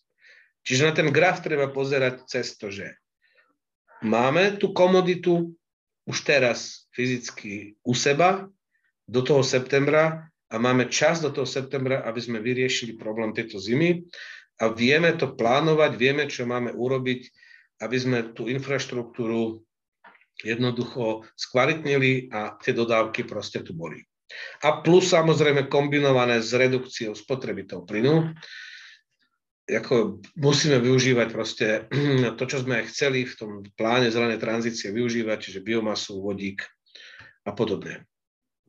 Myslím, že od tohto decembra už je tam aj jadro oficiálne zaradené ako zelený. No plus samozrejme Nemci nebudú vypínať jadrové elektrárne, pretože tento rok mali vypnúť, ale nevypnú. Hej. Takže jednoducho to je tiež veľká vec, lebo celý ten Nord Stream 2 to bolo na to, aby sa riešil výpadok po tom vypnutí väčšinou, teda to 50 terawatt eh, deficitu, ktorý hrozil Nemecku po vypnutí jadrových elektrární, ale oni ich nevypnú. Takže to je tiež obrovská pomoc pre, pre, celý, pre celú Európu, to, že Nemci nevypnú tie jadrové reaktory teraz. 10 nových, čo je tiež pozitívna správa pre energetický trh. Ako nemáme na výber, proste my musíme, ale tak Rusi ide o nich, ako teraz sme žili v tom, že to vzájomná závislosť, ne oni chcú vydierať, no tak len urýchľa tie procesy. Buď nás odstávajú toho plynu, dosť, hovorím, tento rok viac menej to máme pokryté a buď, vieme sa zariadiť tak, aby sme to zvládli, ako tú ďalšiu zimu a ďalší vývin. Či Rusom nebudú chýbať tie peniaze, to už je ich vec. Dobre, ďakujem. Môžeme sa, myslím, presunúť na divácké otázky, zo pár ich tam máme. Pán Matúš Bakita píše, čo si myslíte o scenári, že Rusi zinscenujú nejaké false flag útoky na vlastnom území, obvinia Ukrajinu a budú tak môcť oficiálne vyhlásiť vojnu, mobilizáciu všetkých svojich občanov. A podotýkam, že podobné niečo oni spravili aj v tej zimnej vojne vo Fínsku, kde im to ale nikto nezožral. Hm. A čo si o to myslíte? Je to možné alebo... Ja si myslím, že toto je možné, lebo zdá sa mi, že pokiaľ to neurobia, tak oni jednoducho nebudú schopní naplňať ten plán B. Oni by potrebovali zmobilizovať ďalších niekoľko sto tisíc vlastne ľudí do zbrane, ale to je možné len ak vyhlásia teda vojnu a vyhlási teda prezident Ruska mobilizáciu. A potom povolá zálohy, Iná vec je, ako sú na tom technicky, že koľko vlastne, ale tak zbraní majú podľa počtov veľa, ale ako sú funkčné a pretože zdá sa, že to lepšie, čo mali, čo sa týka aj tankov alebo aj tých delostreleckých systémov, tak to už používajú, používajú proti Ukrajine. Takže otázny je stav toho materiálu technického, ale jednoznačne potrebujú mobilizovať ľudí, lebo s tým počtom tú vojnu ani netrebalo začínať. Viete, ja, ja nemusím veľmi Igora Igora Strelkova, teda, ktorý znám, Igor Girkin, ktorý používa prezivku Strelkov. To je vlastne prvý minister obrany Donetskej ľudovej republiky. On sa už stal taký v 14. 15. roku populárny, že v, tých pre, v Rusku už dobiehal Putina, čo už bolo veľmi nebezpečné, tak, on, tak ho proste dali preč. Ale je to vojak, dušová telová, je to stratég. On, viete, on je fanatik, lebo on ešte v voľnom čase tam má zbierky uniforiem, rímskych legií a neviem čo, ešte študuje proste rôzne taktiky bojové a tak. On dal nádhernú analýzu, ako to celé dopadne ešte mesiac pred začiatkom vojny. Viedol, bojoval proti Ukrajincom na Donbase, bol, teda ten, on to okupoval. On riadil vlastne vtedy obsadzovanie Slaviansku a tiež už ako vlastne bol rezervista, on sa dobrovoľne prihlásil ako do služby, išiel na Krym a potom tam. No, čiže vďaka nemu, vďaka jeho rozhodnutiu, keď v júli už hrozilo, že tam to úplne padne, že sa vedel, prijal strategické rozhodnutie včas sa stiahnuť, tak si udržali vtedy, to bolo v auguste, pardon, auguste, ešte predtým, že tam Rusi vrazili ako tú svoju regulárnu armádu v roku 2014, tak jeho rozhodnutie zachránilo tie územné zisky, ktoré Rusi, Rusi mali. Ale dobrý vojak, on dal perfektnú analýzu mesiac pred začiatkom, že s 200 tisíc vojakmi tam vôbec nechoďme ak nebude na jedného vojaka aspoň traja, štyria policajti alebo príslušníci ministerstva vnútra, ktorí budú zabezpečovať tyl a organizovať ten priestor, lebo to vidíme na tom okupovanom území teraz, hej. Akože tak oni to obsadia a fungujú tam ukrajinské úrady. Hej, tak ako starosta, vlastne primátor Chersonu sa pýta, že čiže meli, meli to povedať. No tak povedzte mi, ako do Kieva dáva hlášku, že ja som okupovaný, a teraz máme tu všade Rusov, hej, tak oni robili, kontrolujú vchod, východ z mesta. A čo mám robiť, aby som nebol považovaný za zradcu? Ja s nimi spolupracovať ako nebudem. Tu sú, oni nemajú administrátorov tam. Hej. Nemôže vojak nejaký proste základiak, ako tam plniť úlohu to, že bude organizovať školstvo v meste, alebo... Čiže oni ne, proste, Girkin povedal presne, mesiac, keď tam pôjdu s tými 200 tisíc vojakmi, nemá to zmysel vôbec začínať. V 14. roku sa to dalo, lebo ľudia vtedy proste ešte verili, boli prorusky, viac naladení, ale teraz jednoducho oni ich tam nechcú. Ako ruskojazyční Ukrajinci tých Rusov tam nechcú. Viete, čo mňa prekvapilo tu, keď poču, sme počúvali jeden čas, že chýbajú tlmočníci z ukrajinského jazyka na Slovensku, lebo prichádzajú utečenci a to sú ruskojazyční. My tu máme dosť ľudí, čo hovoria po rusky, veď ruštinu sme tu v školách mali. Ľudia, ktorí prichádzali z Mariupolu, ruskojazyční, z Chersonu, tí sa chcú tu rozprávať po ukrajinsky, oni už sa nechcú ani po rusky rozprávať. Hej. Lebo to je jazyk tých, ktorí ich zabíjajú. Toto tu je na generácie, ako keď Putin hovoril, že my sme jeden národ, teda Ukrajinci sú ten istý národ, no tak on robí samovraždu, on bojuje s vlastným národom. Hej. Ako nerozumiem tomu rozhodnutiu, považujem za absolútne zlyhanie, absolútnu strategickú chybu, ktorú vlastne, ktorú zničí Rusko. Výsledkom bude toho, že Rusko bude izolovanou krajinou. Už aj na majstrovstvá sveta OK nebudeme vidieť v najbližšom období. Ruský balet nebudeme vidieť, akože ruských športovcov a neviem. Viete, ale Rusi chcú vidieť tých svojich športovcov na majstrovstvách sveta, na to sa vždy tešia, ako odrazu nebudú. Oni proste budú izolovaní. A keď doľahnú tie sankcie, proste to je otázka času. Rusko bude chudobnou krajinou, ktorá sa stane závislá od Číny. To je celé. To je celé. Dobre. To je celý výsledok tej, tej, tej avantúry uh-huh. ukrajinskej, takže strašne rozumné z pohľadu ruských záujmov. Na predošlú otázku navesuje ďalšia. Kebyže teda nastane ten falošný útok, máme mobilizáciu a sú povolané tie zálohy, pán Dominik Fárk sa píš, e, pýta, mala by Ukrajina šancu, keby Rusi mobilizovali, respektíve je riziko, že Rusi v zúfalstve použijú jadrového žolíka a hodia taktickú bombu na územie Ukrajiny? Pozrite sa, urobiť to môžu. Začnem teraz z tejto časti otázky. Ale čo im to pomôže? Na frontu to nehodia, lebo to zabijú aj svojich vlastných. Závisí to, že aké sily tie taktické jadrové. Keď to hodia niekde na nejaké mesto, niekde proste mimo frontu, no tak viete, ako to, jak Buča znamenala a Borodianka, ako to, že teraz tie západné krajiny jednoducho sa rozhodli tam dodávať ťažké zbranie, úplne na tvrdo, tak toto tu bude ďalší ďalší taký nejaký, by som povedal, taká červená línia prekročená.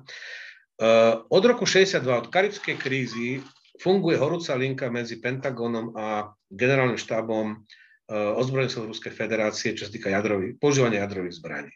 Funguje. Oni komunikujú. A keď ste si všimli od samotného začiatku, pozícia Spojených štátov NATO, my nebudeme zasávať do tejto vojny, my budeme podporovať Ukrajinu Takže sme dodávali protitankové zbranie a protistrelecké tie Stingery a, a, a Javeliny. Po Buči, po tom, čo proste sa zistilo, že jednoducho tam robia ako masakrujú civilistov, padlo rozhodnutie, že teda sorry, toto už toto nemôžeme takto a vtedy všetci, aj, viete, aj väčšina západných lídrov verila, že za, Rusi za týždeň to zvládnu.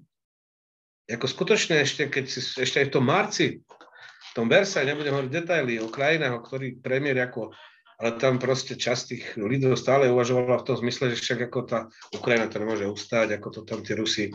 Viete, to je hlboké podcenenie Ukrajiny a Ukrajincov a vôbec ich schopností vôbec bojovať, lebo mal, ako ľudia zabudajú na to, že Ukrajinci tvorili základ od polovice 17. storočia akékoľvek ruskej armády. To boli kozáci, ktorí vlastne kolonizovali pre Rusko Sibír kozáci, ktorí sa naučili bojovať, bojovať azijským štýlom spôsobom, bojovali proti Tatárom a to, čo Džingis Khan absolvovali tú cestu opačným smerom a kolonizovali pre Rusko Sibír de facto. Hej. Alebo e, povedzme sovietská armáda takisto. 20 miliónov zabitých sovietských vojakov, ktorí zaplatili najvyššiu cenu za oslobodenie, za poražku nacizmu, z toho 8 miliónov Ukrajincov. Hej. 6 miliónov Bielorusov. Zabudáme na to, že to nebolo Rusko, to no, ako sovietský zväz, to bolo 15 iných republik, tí Ukrajinci tam zohrávali kľúčovú úlohu. Hovorím aj, ako tá, Rusko je plné Ukrajincov. Ako som spomínal toho prvého námestníka generálneho štábu ozbrojeného slovo ruského z Mikolajeva, to je Ukrajinec. Práva ruka, neviem, Putina, šéfka hornej komory parlamentu Vitrenko, to je z Čerkas, ako, z Ukrajiny. Ukrajina bola pupok Sovietskeho zväzu, juhovýchodná Ukrajina, šesť oblastí, Stalin tomu hovoril železný pilier Sovietskeho zväzu. Po jeho smrti Brežnev, um, teda Chruščov, Brežnev, Černenko, to boli ľudia, keď neboli všetci etnickí Ukrajinci, ktorí urobili kariéru tam a stamade bola cesta do Moskvy najbližšia. Jako, ja rozumiem to, tomto zmysle, v tejto logike sovietskej, čo Putin má s tým problém, že v podstate tí Ukrajinci de facto vládli Sovietskému zväzu. Tí juhovýchodní ruskojazyční. A ešte prečo ruskojazyční? Lebo keď si pozriete vlastne na ekonomický vývin juhovýchodnej Ukrajiny, tak 20. 30. roky už za Sovietskeho zväzu to bol boom ekonomický. Hej, metalurgia hlavne, ale popri tom strojárenstvo, ale kozmický priemysel, to bol základ kozmického priemyslu, už máš Dnepropetrovskej. Gagarin letel na rakete, ktorá bola vyrobená v Dnepropetrovsku. Motor si Zaporože ako najväčší vlastne výrobca motorov, aj bojových, aj do lodí, aj do lietadiel. Záporožie, Charkov je najväčší strojárenský podnik Sovjetského zväzu, výroba tankov a traktorov a všetkého, všetkého možného. A tam bol pupok Sovietskeho zväzu. Tam ľudia chodili za prácou z celého Sovietskeho zväzu. No a keď príde Estonec a Tatar alebo Tadžik a robia spolu vo východnej Ukrajine, no tak lingua franca je ruština. Hej. Preto ten región, on bol ruskojazyčný, on bol, lebo to bola sovietská migrácia ľudí za prácou, ktorí sa bavili, ale to nie sú etnickí Rusi, ktorí by zdieľali predstavy etnických nacionalistov ruských, ako bol Žirinovský a, a podobne. Hej. Čiže toto je taký veľký omyl, také neporozumenie, ale v tej logike Putinovej tomu rozumiem, hej, že ako mať pod kontrolou pupok Sovietskeho zväzu, že teda za každú cenu to tam akože obsadil, no to zničil úplne, on tam zničil všetko. Ale e, čiže to chcem povedať, že Ukrajincov by som nepodceňoval, pretože ak niekde existoval Sovietský zväz, tak to bola juhovýchodná Ukrajina. Hej. Aj elita sovietská elita, ak chcete, a, a priemyselná, vedecká a tak ďalej. Čiže ja by som ich vôbec nepodceňoval, to len my tu na Slovensku, ale aj v niektorých iných krajinách máme taký pocit, že za Karpatami je Rusko, tam už není nič, len Rusko.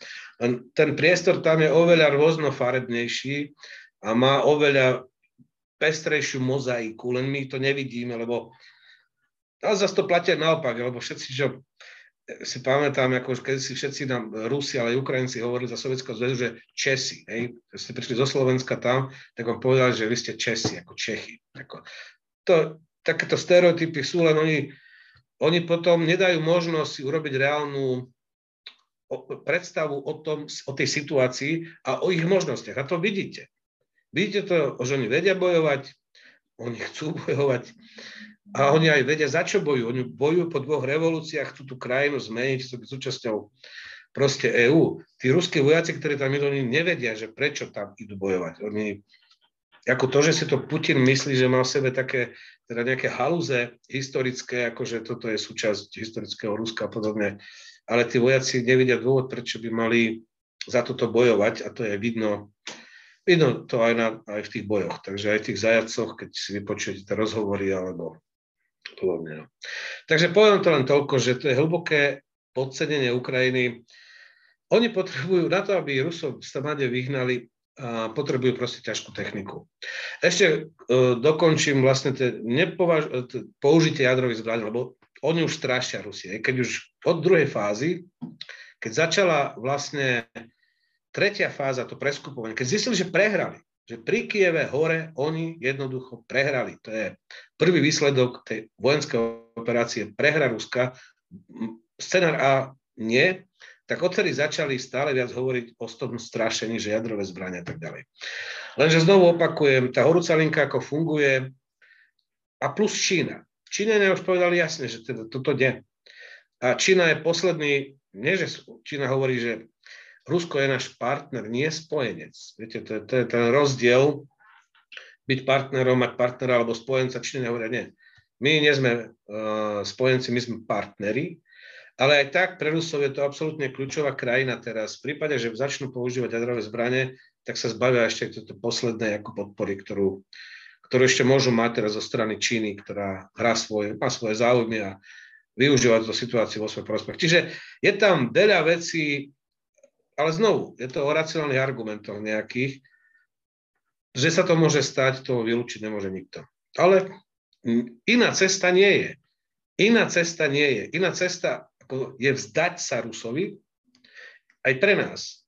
Je znamená tu mať oveľa väčšie náklady na armádu a na, na bezpečnosť, než si to vieme dneska predstaviť. Ako 60. rokov. Nikto nechce 60. roky. Vzdanie sa Rusovi je sú 60. roky a proste militarizácia všetkého.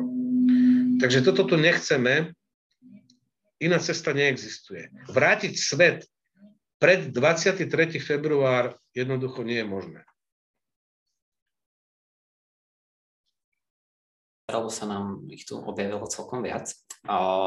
Pán Jozef Staš sa pýta, a pred začiatkom vojny ste v relácii pod lampou spomínali, že cca 40 Rusov nechce Putinov režim a 60 % ho podporuje. Bola tu súčasne aj moja otázka, jedna z okruhov. Ako sa toto číslo mohlo zmeniť od toho času? Aká je tá situácia v Rusku, tá podpora Putina? Pomohla tá ofenzíva na tej vnútropolitickej scéne? Ako to vnímate? Neviem, aspoň vychádzajú z tých informácií, ktoré z Ruska sú teraz, tak pomohla.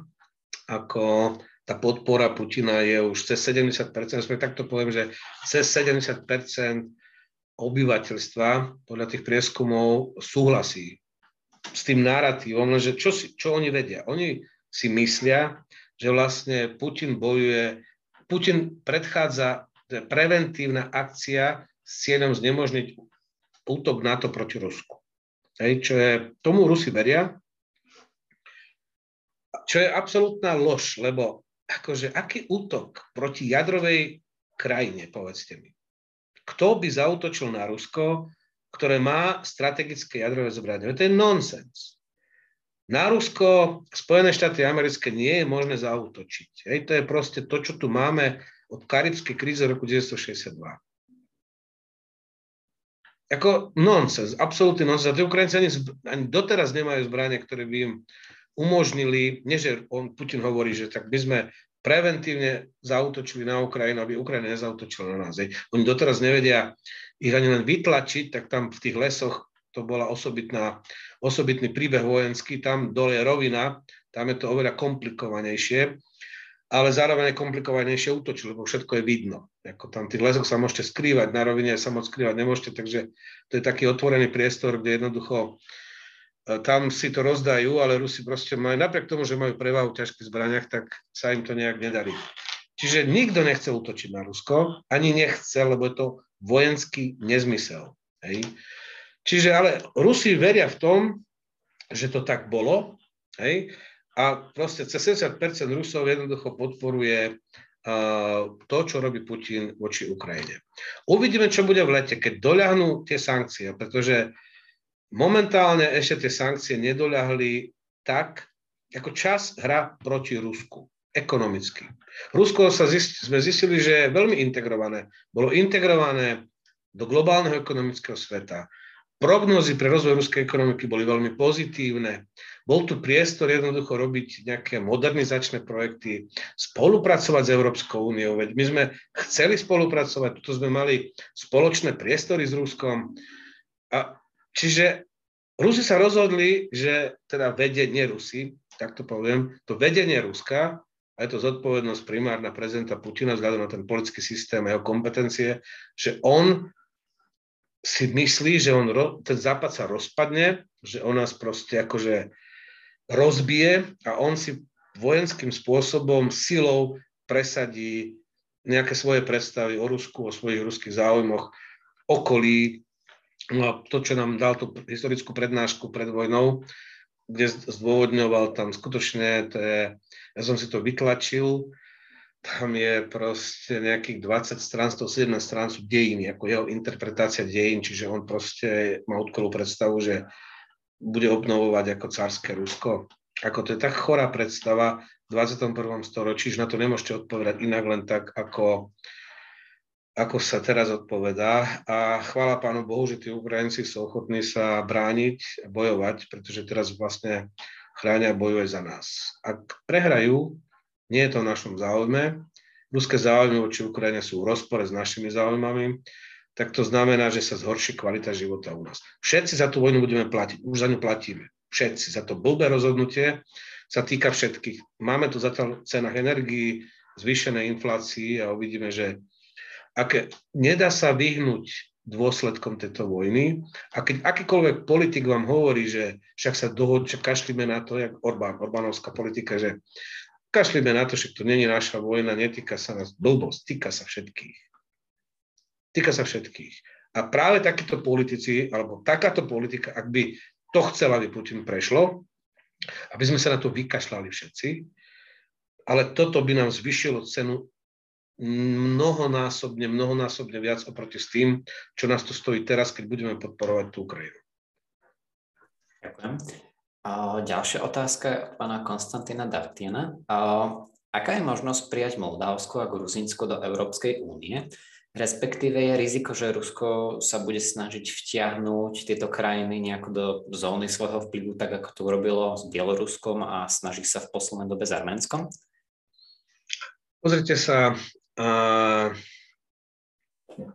situácia je taká, že ak, ak by som mohol poprosiť, že by asi posledná otázka, pretože budem musieť už budem musieť končiť. Uh, situácia v Gruzínsku, Moldavsku je rozdielna. V Gruzínsku vládne de facto Ivanišvili. To je proste oligarcha, ktorý nie je vo verejných funkciách, ale ktorý de facto kontroluje štát. To je taký mafiózny prípad uh, vlastne štátu. Je zaujímavé, že to Ivanišvili napríklad a gruzínska vláda, hoci tiež ako kvázi krajina východného partnerstva majú asečnú dohodu s Európskou úniou, nepodporili sankcie a tak ďalej. Čiže oni majú svoje nejaké záujmy, zrejme tam prevládajú nejaké skupinové biznisové záujmy. Ivanišvili, celý jeho biznis je späť s Ruskom a zrejme to má aj dopad na terajšiu. Čiže ja by som Gruzinsko ani neriešil, dokiaľ táto vláda sa ako nepostaví jasne, že čo chcú. Tieto krajiny sú v miery zatiaľ. A síce majú tam tie separatistické enklávy, ktoré tam Rusi inštalovali, Podnestersko, Moldavsku, Južné Osecko, Abchádzko. V tomto ale reál, majú mier. Môžu robiť reformy, nikto im v tom nebráni. Hej. Ukrajinci nemajú. Čiže ja by som urobil, by som odlíšil, Moldavsko je iná vec. Tam konečne došlo k nejakej zmene, je tam vláda, ktorá chce robiť reformy, aj prezidentka, tá Sandu, ale takisto aj tá vláda konečne majú šancu, že sa zbaví, lebo podobnú situáciu mali Moldavsku, tam bol ten Plochatňu, to bolo podobný ako gruzinský Ivanašvili, v žiadnej pozícii, verejný život nie, ale on kontroloval de facto vládu a tak ďalej. Čiže tie krajiny, ako pozrite sa, na Ukrajine, ako od roku 2004 máte slobodné voľby. Sú tam tiež oligarchovia, ktorí tiež ako majú proste svoje záujmy. Hej? Ale Ukrajina bola vždy plurálna jedna revolúcia, pomarančová revolúcia, potom celé to išlo do stratená, Janukovič prišiel, potom zase ako ďalšia revolúcia, ako Majdan, potom konflikt s Ruskom, plus situácia dneska tých oligarchov v Ukrajine je taká, že v roku 2014 reálne oni zachránili tú Ukrajinu, hlavne Kolomojský, Achmetov, Achmetov menej, ale hlavne Kolomojská, ale Taruta a ďalší, lebo ako tá, Krajina bola v dezolátnom stave, armáda takisto. Oni zistili, že majú 6 tisíc bojaschopných vojakov, Ukrajinci v roku 2014, lebo Janukovič financoval policiu a na armádu kašľal. A keď tam prišlo 20 tisíc zelených mužičkov do Slaviansku, do Kramatorsku s ťažkou bojovou technikou, ktorú si podľa Putina nakúpili v army shopoch a obsadili vlastne tú ako východnú Ukrajinu, tak oni vyzbrojili 70 tisíc. Kolomojský na vlastné náklady vyzbrojil 20 tisícov armádu ktorá ich vlastne zastavila. Hej. Prišli dobrovoľníci a tak ďalej. No čiže oni mali inú pozíciu vtedy aj vo vzťahu k Porošenkovi ešte, lebo oni zachránili krajinu, oni si chránili vlastný biznis, lebo vedeli, že keď Rusi im zoberú ich biznis, tak ako Rus sa nedeli. Ako bohužiaľ. Ako Rus sa nevie dohodnúť a to je jeden z príčin, prečo sú Rusi v konflikte so susedmi, oni SNŠ, všetky tie integračné projekty, nič sa reálne nepodarilo, len teraz Lukašenka, ktorý už nemá čo robiť a ani kam sa dieť od toho, čo potlačil tie protesty, no tak je proste vazal, je vydaný na pospas Putinovi, ktorým ešte financuje štátny rozpočet, lebo inak by tá krajina už proste normálne ako nefungovala. No, čiže on nemá na výber, je to vazal. Ale tí vlastne s ostatnými, ešte Kučma a iní ukrajinskí ktorí, prezidenti, ktorí sa chceli dohodnúť s Rusmi, no ne, nepodarilo sa to. Ja, to. ja vždy hovorím príklad Kučmu. Proruský prezident v roku, vyhral voľby v roku 1994. Ideme integrovať znovu ako sovietský zväz. Po piatich rokoch rezignoval, nedohodol sa na ničom, lebo s Rusom sa nedalo dohodnúť na nejakých rovnocenných podmienkach vzájomne výhodnej spolupráce. Kučma vyhlásil, dobre, zostávame, budeme neutrálni, ale ideme do Európskej únie. Proruský prezident Kučma, hej, jeho story vo vzťahu s Ruskom je veľmi poučná, pretože ona je zrkadlom ruského prístupu k susedom, posovietským susedom. Rusi môžu sami seba viniť za to, že neboli schopní sa s nimi dohodnúť na nejakých normálnych pravidlách spolupráce. A prečo to celé proste sú konflikte s Gruzínskom, s Moldavskom, proste s s Ukrajinou a podobne. Čiže ja by som odlišil situáciu. Gruzinci, je to ich vec. Ak sú ochotní tolerovať proste vládu oligarchu Ivanišvili, ktorý má svoje vlastné biznisy vo vzťahu s Ruskom a tá vláda vlastne sa úplne akože kvázi vymedzila, také maďarská politika. Je klasické to, čo robia Gruzinci, ale toto si nemyslím, že je dôvod na to, aby sme mali mať nejaký osobitný prístup voči Gruzincom. Moldavci žijú v miery zatiaľ, žijú, hoci hrozí im takisto, lenže ako Ukrajinci už vyhlásili tam nejakých tisíc e, vojakov ruských a že to nepredstavuje žiadnu hrozbu. To bolo 1500 práve, áno. 1500, čiže to je skôr také nejaké cvičenie, snaha, ako oni sú na nich pripravení, už vlastne tam ich dávno ako monitorujú. Čiže nie je to nejaká reálna, reálna hrozba. Moldavci by potrebovali podporiť, lenže majú priestor, aby si robili reformy. Žijú v miery. Im nevybuchujú bomby, im proste na nich nikto neútočí, akože vojensky zatiaľ, pokiaľ to neurobi tých tisíc ruských vojakov, ako tu, ktorí sú pod Nestersku. Ukrajina je úplne v inej situácii. Ukrajinci teraz bojujú za nižšiu cenu európskej bezpečnosti pre všetkých. To nerobí žiadna iná krajina teraz. Ani Gruzinsko, ani Moldavsko. Čiže ja by som tu videl rozdiel, keď ste v miery, máte možnosť robiť reformy, nepotrebujete a chcete to, tak máte priestor, máte podporu, však komisia to podporuje, sú na to aj finančné zdroje, ktoré podporujú tie reformy, nech sa páči, robte to. Ukrajinci potrebujú teraz, po anglicky povedané, ten special track, lebo tuto ide o celý ten... Viete, tá paradigma v prípade Ukrajiny sa už nezmenila, ako sa zmenila v tom zmysle, že to už není, ako predtým sme im hovorili, že to je vaša domáca úloha. Urobte si doma reformy a potom uvidíme. Ako je. Teraz je to náš záujem, aby tie reformy urobili. A aby som dokončil s tými archami, tak teraz ten Zelenský, toto presne sa ho spýtal predseda vlády náš, že sú premiéry ako členský krajina EU, ktorí majú proste, to vnímanie Ukrajiny je také, že proste tuto že on je pod vplyvom ako oligarchov, že tu oligarchovia majú ako dosah na politické vedenie krajiny. Odpovede ho bola, vyzerám ako politik, ktorý patrí do kategórie tých, ktorí boli pod vplyvom oligarchov. Ako to bola zelenská odpoveď, citujem. No prečo? Pretože teraz majú silnú armádu, majú silné inštitúcie.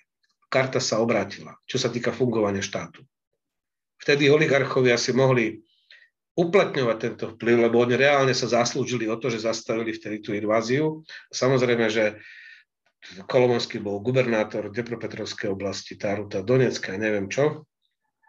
Karta sa obrátila. Ako Zelenský, dnes je Ukrajina funkčný štát, ktorý je riadený, ktorý má, ukazuje už dva mesiace, už 65.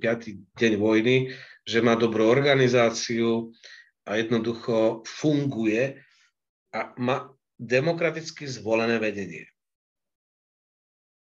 Čiže to je trošku, by som povedal, iná situácia, než bola v tom 14. roku. Čiže v tom mysle by som aj interpretoval tú odpoveď toho Zelenského na, tú, na otázku nášho premiéra, lebo sa hovorilo otvorene o všetkých veciach. Chceme proste vám pomáhať, dobre, ale tak chceme mať jasno, že čo tu, tu vlastne ako to funguje, teda vrátane teda vplyvu oligarchov. Ďakujem. A budeme teda končiť, ako sme avizovali. To bola posledná otázka. Chcem sa ešte len spýtať, máte niečo, čo by ste chceli odkázať tak do eteru našim poslucháčom alebo nejako to uzavrieť ku koncu? Škoda, že vás teda nevidím, lebo je to také anonimné. Čiže ďakujem vám za pozornosť, za to, že máte chuť e, venovať sa tomu dianiu. No a dúfajme len teda, že jednoducho podarí sa nájsť nejaké riešenie tej vojny také, ktoré bude zodpovedať záujmom Slovenskej republiky a som presvedčený, že väčšiny Európanov. Z hľadiska toho, ako tu budeme žiť v budúcnosti. Ďakujeme. Ďakujeme súčasne všetkým poslucháčom a sledovateľom. Ďakujeme vám, pán profesor Duleba, že ste si na nás našiel čas a za celú vašu prednášku. Prajeme všetkým pekný deň a pekný víkend. Dovidenia. Pekný víkend. Dovidenia.